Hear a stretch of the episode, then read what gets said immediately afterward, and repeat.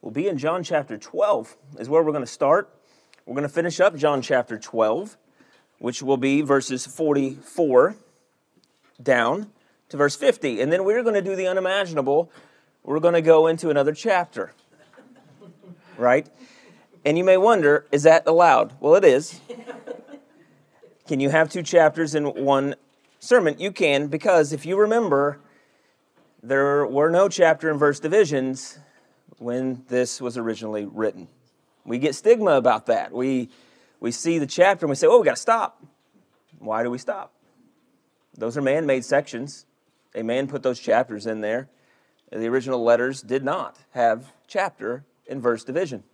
So we're going to continue and we're going to cover some ground today because there's a story that takes place, there's a scene that takes place um, in the upper room. And uh, I want to get down to verse 11 if I can because there's such um, beauty in this story. So we're going to read several verses.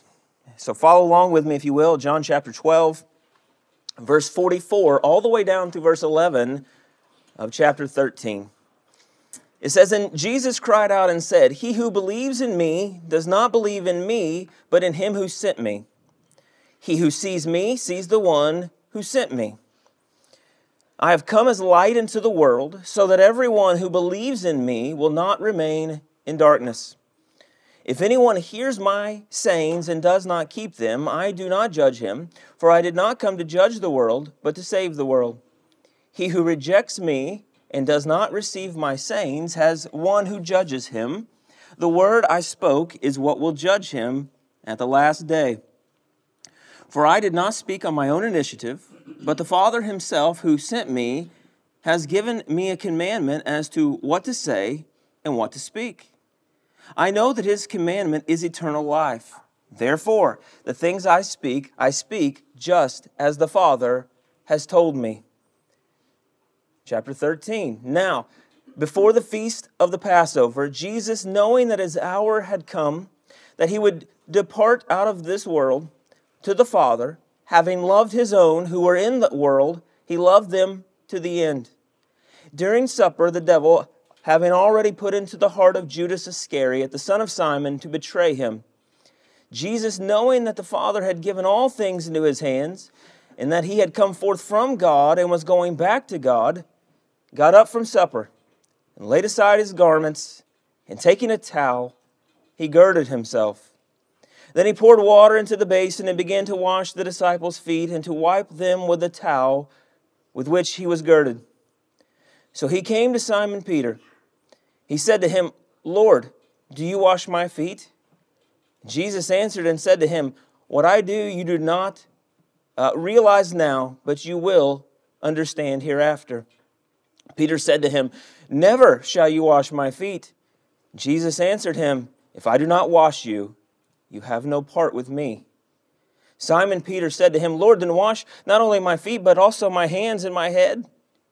And Jesus said to him, He who has bathed needs only to wash his feet, but is completely clean.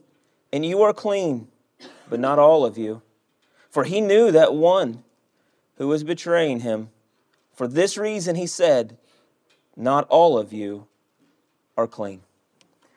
What an amazing scene that we find here in the Last Supper. And before we start, let's pray. Our Father, we are so thankful to be here today. And Father, we pray that by the working of the Holy Spirit, that you would give us the words to speak. And Father, that the truth that we find upon these pages, Lord, they would come alive in our soul, they would pierce our souls. And Father, our eyes would be open to your truth like never before. Father, in these verses, we see you. We see your work. We see the cross. We see the love that you have for those who are yours all the way to the end.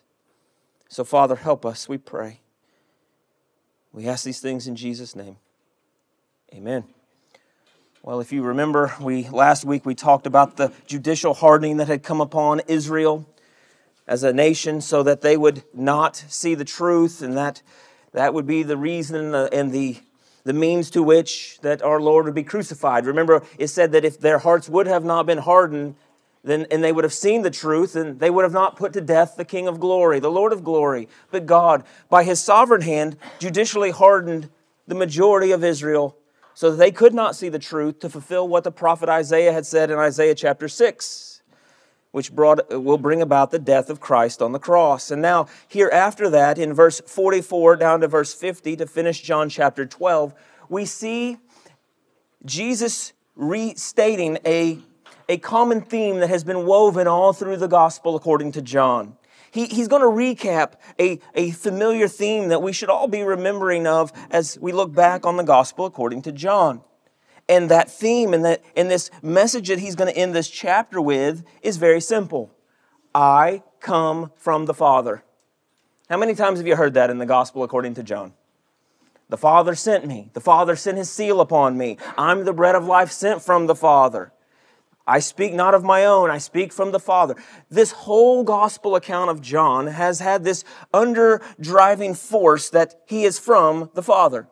Remember what the title Son of Man means. That's the title that he uses most frequently to describe himself. And the title Son of Man speaks of one who came from heaven and the one who then will ascend to heaven. So here, Jesus, as he's giving this instruction, we find him repeat this theme. The Father has set his seal upon him. If you remember that, that's the Father has validated him. The Son is speaking on behalf of the Father. He's exegeting the Father. He's explaining the Father. And he's also making the invisible God visible. We find that in the work of the Son. And this is what Jesus is saying. He says, He who believes in me does not believe in me, but in him who sent me. Because remember, the Son has been sent to show the Father, to speak on behalf of the Father. So believing in the Son means you believe in the one who sent him. He who sees me sees the one who sent me. He's the image of the invisible God. And we find that in John chapter 14, in the, in the next chapter that we'll get to. He says, If you've seen me, you've seen the Father. So here, the one sent from the Father speaks from the Father, is the representation of the Father. So if you've seen the Son, you've seen the Father. He goes into verse 46 and says, I've come as light into the world so that everyone who believes in me will not remain in darkness. He is light, and when He saves us, He transfers us out of the kingdom of darkness into the kingdom of light. If anyone hears my saying and does not keep them, I do not judge him, for I did not come to judge the world, but to save the world. He who rejects me and does not receive my sayings has one who judges him. The word I spoke is what will judge him at the last day. For I did not speak on my own initiative, but the Father himself who sent me has given me a command as what to say and what to speak. I know that his commandment is eternal life. Therefore, the things I speak, I speak just as the Father has told me. He's on the mission from the Father. His words are from the Father. The message is from the Father. So to reject the Son is to reject the Father. You cannot have the Father and not have the Son. This is a, a vital, crucial, non negotiable part of Christianity. If you don't believe in the Son, you don't have the Father. And what, what is the ironic twist here is that these Pharisees and uh, the, these religious people claim to love God. They claim to be these followers of God, seekers of God, children of God, except for God in their flesh, they rejected. They rejected the one that the Father had sent, and by rejecting the one that the Father had sent, they rejected the God that they claimed that they were following and loving. Don't have the Son, you don't have the Father, because the Son is explaining the Father, exegeting the Father, speaking on behalf of the Father. He's the representation of the Father. And that's been a theme that's been all through John. And here Jesus just restates that again. And the words that he's spoken are life. And anyone who believes in that does have eternal life. And that's what we find in 1 John 5, verse 12. He who has the Son has life. He who does not have the Son of God does not have life. You don't believe in the Son, you don't have life. And that's the ending of John chapter 12. We've, we've explained that. We've taught on that for months upon months. He is from the Father. You must believe in him because his words are from the Father. And now we set our attention to chapter 13, which is where we'll spend the majority of our time today. Just to catch us up to where we're at, we are at the Last Supper here in John chapter 13. And in John chapter 13, John chapter 14, John chapter 15, John chapter 16, all the way leading up to the high priestly prayer in John 17, we find those chapters give us an account of these last few hours before Christ will be arrested and crucified. So we have several chapters here that we're going to cover in the following weeks and months that are that are pointing us to that small upper room or that large upper room to where these events will take place hours before the death of Christ. What has happened up to this point? Well, how did we get here? We know at this time Judas has already struck his deal. We know that he's already made the, the deal for 30 pieces of silver, and now what he's doing is waiting for the opportune time to betray Christ. We find that in the other gospel accounts. John does not tell us that the deal has already been struck, but the other Gospels will tell us after that Mary had anointed Christ with the perfume, then Judas went out and went to betray him. He struck the deal, and now he's waiting for the opportune time to betray him. And that time will be here in this upper room. We find that they came to this upper room. The other Gospels tell us how did we get to the upper room? Well, Jesus commanded his disciples uh, to go and they would enter the village or the town there. They would find someone carrying a pitcher of water. Uh, they would meet this man carrying the pitcher of the water. They would tell him that the Lord needs this a room for the Passover, the house. They would follow this man to the house, and then they would be led to a room to which this Last Supper would take place. This man carrying the pitcher of water would lead them to a large, furnished, upstairs area. So, this is all the background of what's happening. Judas has made the deal. They've found this guy who showed them where the upper room, that the Lord wants this to take place. Now, here we are in this intimate setting, in this upper room, hours before the death of Christ. We must think about this that these men have followed Christ for over three years. They have followed him. They have learned from him. He has taught them things. They have seen miracles. They have had laughs. They've had cries. They've had this whole personal experience with Christ for three years. And now they're in this upper room, moments away from that all being gone. We have to try to put ourselves into this story to what these men would have been experiencing as this time with their Lord is nearing an end. So we find ourselves now in this upper room with these disciples and the Lord. Hours before his death, his time is nearing. And we come to chapter 13. It says, Now before the feast of the Passover, Jesus, knowing that his hour had come, that he would depart out of this world to the Father, they were gathered. This is the Passover. It's no mistake. Remember, Jesus is the Passover lamb. He would be the lamb that would be slain. They would all be gathering here for this meal in accordance with the Passover custom. He knew his hour had come. It is here that he would depart out of the world to the Father. Having loved his own who were in the world, he loved them to the end. What do we find here? We find this specific saying that he loved those who were his own and he loved them to the end. And you may say, well, why do you? It seems like every time that we gather, we talk about doctrines of grace and we talk about Reformed theology and we talk. Why? Because it's literally on every page of the Bible. Here he says he loved his own to the end. Who were his own? Well, in the immediate context, we talk about the disciples. But then we go a little step further because these verses that we hear of he loved his own who were in the world parallels some verses that we find in John chapter 17.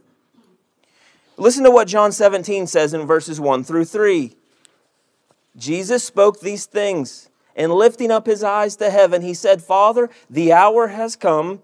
Glorify your Son, that the Son may glorify you even as you have given him authority over all flesh, that to all whom you have given him, he may give eternal life. Who's the ones that have eternal life? All that the Father has given him. This is the prayer of the Son.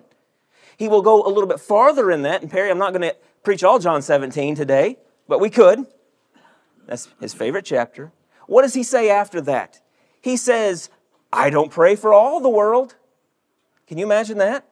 Jesus not praying for all the world. He's praying for those whom the Father had given him. Jesus is specifically praying a prayer for those whom the Father had given him in John 17. He says, I don't pray for the world, but I pray for those whom you've given me. And all that you've given me out of the world, I've kept them all. Not one of them has fallen away except for the one that was predestined to eternal damnation, the son of perdition, Judas. And then he goes a little farther. And then he starts to pray for you and for me if you're a believer. Because here's the words of the Lord, the Son to the Father, minutes before he's captured and seized. He says, I don't pray for them only, talking about his disciples, but I pray for all who would believe. And listen to what he says all that you've given me. And in John 17, verses 22 through 24, it says this The glory which you have given me, I have given to them, that they may be one, just as we are one. I and them, and you and me, that we may be perfected in unity, so that the world may know that you have sent me and loved them even as you have loved me, there's the love of the Father upon the elect, the same love that He loves upon His Son. Father, I desire that they also, whom you have given me, be with me where I am, so that they may see my glory which you have given me, for you loved me before the foundation of the world. You see, there's the love again. That the Father loves the elect in the same love that He loves the Son and the elect are the same ones that the Father has given to the Son. And here Christ is under the shadow of the cross, and he says, All that you have given me, all that are mine, I've loved them to the end. My love has been constant, and it has been towards them, and it will be finally on display all the way to the end. And that end is what? The cross. We find that the love of Christ upon those who are His is demonstrated the most beautifully on the cross. We're under the shadow of the cross in this upper room, and He loved His own unto the end. And that love is shown upon the cross. This is where He would lay His life down for the sheep. And we know that He would atone for those whom were His. He would die for those whom the Father had given. If he would have died for everyone, then everyone's sin would be atoned and everyone would be in heaven. That's not the case. He loved his own until the end. This speaks of the particular redemption. This speaks of those whom the Father had given. That is the love of, of the cross shown. Here we see a doctrine of grace point in this verse. He loved his own who were in the world, he loved them to the end. Just stop and think about that for a second before we move on. That the eternal God loved you if you're his, his and you're a believer. He loved you all the way to the end. He didn't stop just short of the cross. He loved you to the end, all the way to the cross. He so loved you that he laid his life down for you. Let us not overlook that, that huge, huge statement that we find in this verse. And during the supper, uh, the devil had already put into the heart of Judas Iscariot, the son of Simon, to betray him. We know that Matthew chapter 26 tells us that he's already struck the deal here. And we see that Judas would betray him so that scripture would be fulfilled. And what's amazing here is that Judas and the devil had the same agenda. They hated Christ. Judas hated Christ. He did this in his own evil intentions, in his own evil heart, but under the sovereign hand of God. He was waiting for this time to betray Christ. And he did this to fulfill Scripture. We find this scripture in Psalm 41, verse 9, and we'll get to this next week a little bit more. But here's the verse that he quotes in that Judas would fulfill. It's Psalm 41, verse 9. Even my close friend in whom I've trusted, who ate my bread, has lifted up his heel against me. There's a lot of depth in that verse alone. We find that there was custom that to eat bread with someone was a sacred thing. And of ultimate betrayal, to eat bread with someone and then betray them was this ultimate sign of betrayal. And here, here Judas is eating bread with Christ, and he would betray him. But that was to fulfill Scripture. The prophecy of the Old Testament coming alive and being fulfilled in the New. And we find that in John 17, it says, While I was with them, I was keeping them in your name, which you had given me. I guarded them, and not one of them perished, but the son of perdition, so that scripture would be fulfilled. He's talking about Judas. Picture this scene, this intimate setting. His arrest, his crucifixion is near. He's loved his own to the end, except for in this, there is one who hates him. It's Judas Iscariot. And then we come to the beautiful part of this story. We come to the beauty of this verse or these verses. We watch him, watch him as he begins to wash the feet of his disciples. And how have we always seemed this to be? we say, well, this is showing Christ's humility. This is the, this is the attitude that we're supposed to have toward others. We're supposed to have a servant's heart. We're supposed to be not proud, but we're supposed to serve others. And that's true. You're right. That's 100% true. But here's the thing that's tonight. There's, an, there's a practical application of this verse, but it happens tonight. What if I told you that in this story, you find the cross. Would you be surprised in that? If, I, if we look at Jesus washing their feet, would you be surprised if I told you it's foreshadowing the cross? Would you be surprised if I told you it was pointing to his incarnation? Would you be surprised that it talks about the depths of those things in this scene that we find? Because it does. There's the theo- theological ramifications of this scene. And then there's the practical application toward us in this scene. Today we talk about the high theological thing that is pointing to Christ, and tonight we talk about the practical application to us. So let's look at it. Verse 3 Jesus, knowing that the Father had given all things into his hand, and that he had come forth from God and was going back to God that speaks of his title as being the Son of Man. No one has ever ascended to the Father except for the one who descended first, that is the Son of Man. Being sent from the Father is how John chapter 12 ends. Being sent from the Father speaks of the incarnation.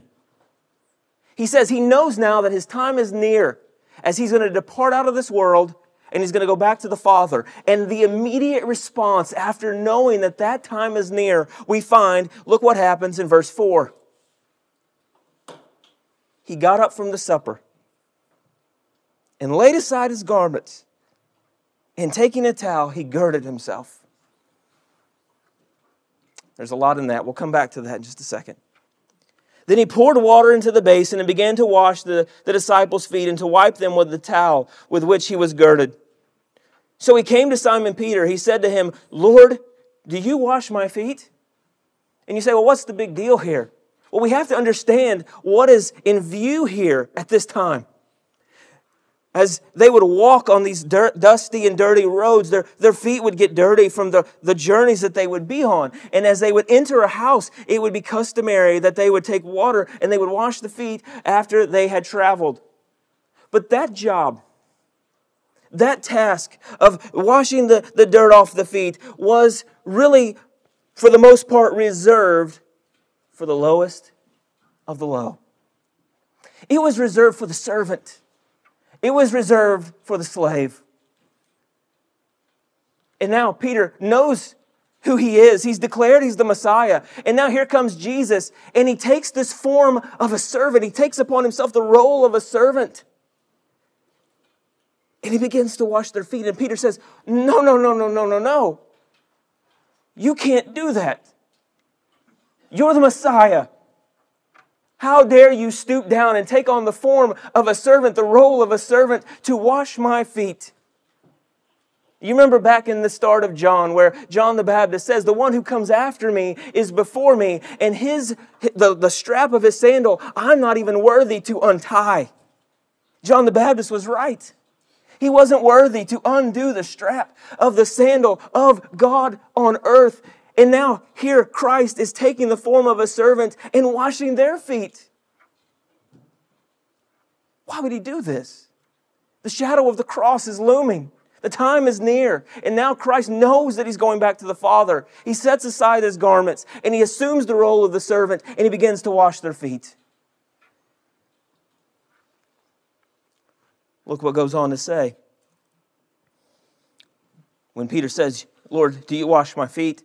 Verse 7 Jesus answered and said to him, What I do now you do not realize, you do not realize now, but you will understand hereafter. Peter said to him, Never shall you wash my feet. This is twice that we have documentation that Peter really tried to rebuke Christ.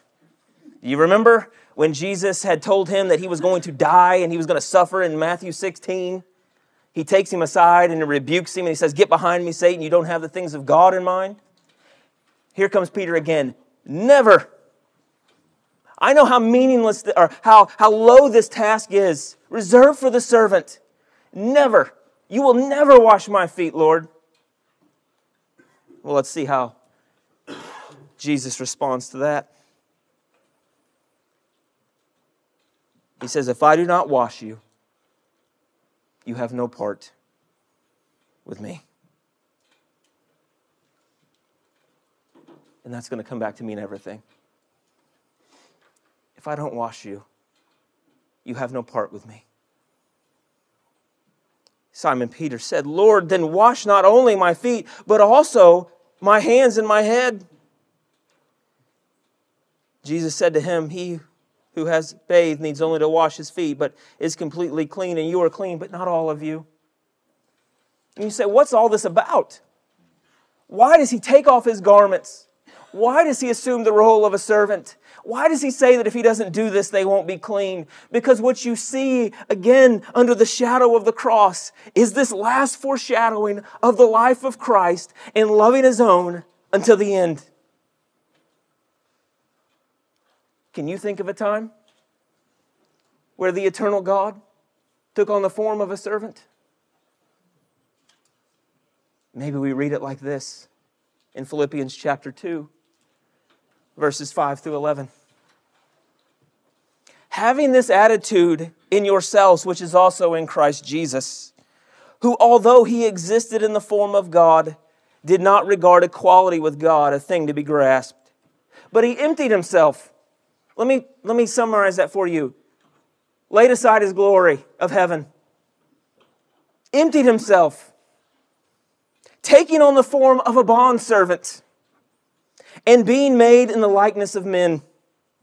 Being found in appearance as a man, he humbled himself. And how did he do that? What's, what's, the, what's the result? By becoming obedient to the point of death, even death on a cross.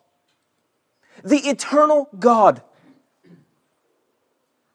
who's the creator of all things, the maker of heaven and earth and all that there is in, the one who has no beginning, who has life in himself, the sovereign, holy, holy, holy God.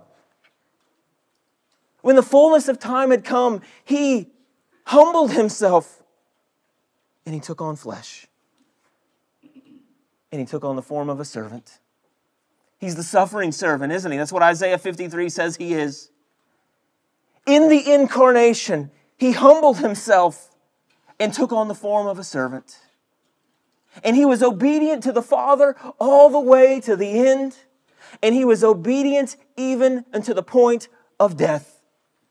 Here you have the foreshadowing of the incarnation, the role of the servant that Jesus had taken upon himself and that will be clearly seen as he's obedient even to death on the cross.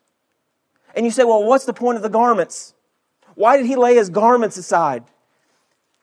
Because you'll never imagine this, but there's an Old Testament book called Leviticus. There's a chapter in Leviticus that we call 16. And in that chapter, we find a type and a shadow pointing to what we just seen here today. Let me explain it to you, but still come to the type and shadow we do on this, okay? That the high priest had garments that they would wear. And those garments that were made for the high priest were made for beauty and for glory. They had the stones, they had color, people would know that it's the high priest because of the glory and the, the beauty of the garment that the high priest would wear. And that would be the garments that he would wear, except for a certain time, in a certain day. And in Leviticus 16, we find that day which he would set aside those garments of glory and garments of beauty And we find that being the Day of Atonement. And what would happen is this the high priest would take off those garments of glory, and he would have the white linen tunic and the undergarments that he would wear on this day. Because it would be on this day and only once a year that the high priest would make sacrifice to atone for the sin of the people. This is when they would have two goats and they would have one scapegoat that they would confess the sins of the people upon, and then the goat would run out of, the, out of that area, symbolizing him being the expiation for our sin or taking our sin away. But then there would be another goat that would be sacrificed, and this would be the goat that would represent the propitiation or the blood sacrifice or the atonement for sin. And as the high priest is performing these acts of sacrifice, He's not in the garments of glory. He's in these mild uh, linen tunics. He's laid that all aside to do this task. And he takes the blood from the goat, and he and he alone goes into the holy place of the, of the tabernacle in the temple. And then he goes behind the veil of the curtain into the Holy of Holies to where the Ark of the Covenant is, the mercy seat of God, the throne of God. And he takes that blood from that sacrifice and he begins to sprinkle it on the mercy seat of the Ark. Again, while he's doing this task, he does not have his garments of glory on because his job is not yet done. And he will perform all these acts that are required on the Day of Atonement to make atonement for the sin of the people. And then when the job is done, Leviticus 16 tells us what he does. After he's made the sacrifice, after he's sprinkled the mercy seat, after it's all been done, do you know what the high priest does? He picks up his garments of glory and he puts them back on. That's what we see in this story we see the eternal God who left the glory of heaven in the incarnation. He left the glory of heaven. He became a servant unto the point of death. He has laid those clothes aside, if you will. He has come to do the work of the high priest on the cross. He loved his own until the end. And when that work was done, he was raised with a glorified body. He's ascended into heaven. And he's picked up those garments of glory again. And he's reigning and ruling right now as we speak because his job was done. And here we are, moments from the cross, in this amazing verse says that he took off his garments to wash their feet. He took off the, his garments, symbolizing his incarnation, symbolizing him being the suffering servant, symbolizing him doing the work that was required, which means the cross obedient to death, even death on a cross. Here we see this is pointing to the servant role of Christ. And then we see all these objections. You're not going to wash my feet. That's the role of a slave. That's the role of a servant. And what does Jesus tell Peter? If I don't wash you, you're not with me. You're not part of me. You see, this washing, this, this foot washing is a, a sign of cleansing. That's what it meant. It was to be clean. And maybe this verse you've heard in your life, but it will mean something more as we look to the cross, as we look to Him washing those there, washing us clean. We see Isaiah chapter 1, verse 18 says, Come now, let us reason together. Though your sins are as scarlet, they will be white as snow. Though they are like crimson, they will be like wool. Hebrews chapter 10, verse 19 through 20 says, Therefore, brethren, since we have confidence to enter the holy place by the blood of Jesus, by a new and living way, which he inaugurated for us through the veil, that is his flesh. Let me just say this real quick. What separated the, per- the people from the outside court, the holy place, and the, the Holy of Holies? It was the veil. And what happened to Christ on the cross? When he was on the cross and he died, it says the veil was torn. That way is pointing to us having access to the holy place of God through the death of Christ. And here in this verse, we see that his flesh is referred to as the veil, because as the veil was torn, so was his flesh, And as the veil was torn to give us access to the Father, his body being torn gives us access to the Father. Such beauty here. And since we have a great high priest, remember the high priest is who would take off the garments of glory on this day, the day of atonement, to atone for the sin of the people. Since we have a great priest over the house of God, let us draw near with a sincere heart and full assurance of faith, having our hearts sprinkled clean from an evil conscience and our bodies washed with pure water. Do you realize it is the death of Christ? It is this servant who came, who loved his own to the end. He became obedient to death, even death on a cross. And it would be that cross that is the only hope that we have to be clean.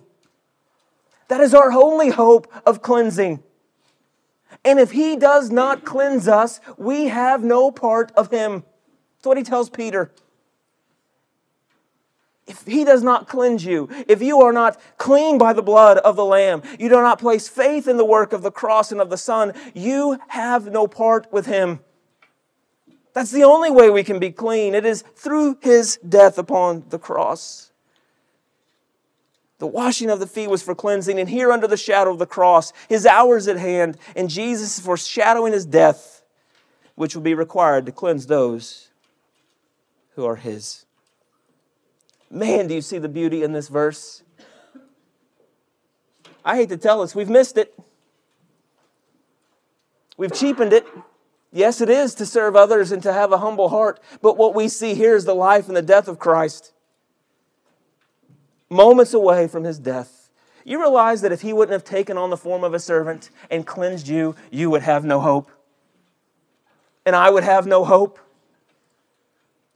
You know, Taylor always says this you look at the cross of Christ and you look who he got in return. The trade off's not fair. I get him and he gets me? That didn't seem like a fair deal. Peter says, You'll never wash my feet. That's not fair. You know who you are? How dare you think you're going to wash my feet? Let us contemplate the depths of this eternal God who humbled himself and took on the form of a servant for all who believe. That's unimaginable. But he had to do this because without it, no one is clean. And in verse 10, he says, He who has bathed needs only to wash his feet, but is completely clean. And you are clean, but not all of you. Here he speaks of Judas. He knows that Judas is going to betray him. We know that that is the case here. But he says something interesting that I think is to take note. When, when the Lord saves us and we're cleansed, we are cleansed forever, permanent. You don't lose the salvation. We don't have enough time to go through that whole process today, but Scripture is clear. You don't lose your salvation. You're eternally secure because of the Good Shepherd, the good high priest, and the Holy Spirit doesn't lie, just to name a few. You don't lose it. Once He makes you clean, you're clean. But he says you may need to wash your feet again every now and then. What is he saying here? We walk through life. Remember, in, the, in this time, they would walk and they would get dirty. We walk through life. And even though we're covered with the righteousness of Christ, even though our sin has been imputed to Him and His righteousness has imputed to us, and we stand holy and blameless before God because of the perfect work of Christ, the perfect work of this suffering servant, does that mean we're free from sin? Has anybody sinned this week? I've always heard this. Let me just say this. We're about done. I've always heard people say this. Well, yeah, you can lose your salvation. Well, let me just put this into perspective for you. We'll talk about that tonight when we talk about pride. But how prideful it is to think that you could lose it, but you would be good enough to keep it. Let me just give you a little something to think about if you wonder how good we are in keeping all the laws and the commands of God and you can ask yourself, do you really think you could keep this? What is the first and greatest commandment that he gives us in the New Testament? The love the Lord your God with all your heart, your soul, and your mind. Let me ask you a question. Have you done that today? Have you loved him with all your heart, all in your soul, and all of your mind, with 100% of all your being today at all? What about yesterday? Have you done that at any time in the last month? I know I haven't. Have you loved Him with every fiber of your heart, your mind, your being, and your soul? Any in your life? Whoa, whoa, we got a problem. That's the first and greatest commandment. Do you know why we're saved eternally? Because of the work of the high priest, because of his righteousness covering us. And all that the Father has given him, he says, will be in glory. Let us stop and think if we could lose it, we all would. And to think you wouldn't, to think you could meet the what is the what is the standard for heaven? Perfection. Now, if you tell me you can keep it, you've just lied and you've broken that. How dare we think in our own merit, in our own works, we could ever earn it or we could ever keep it?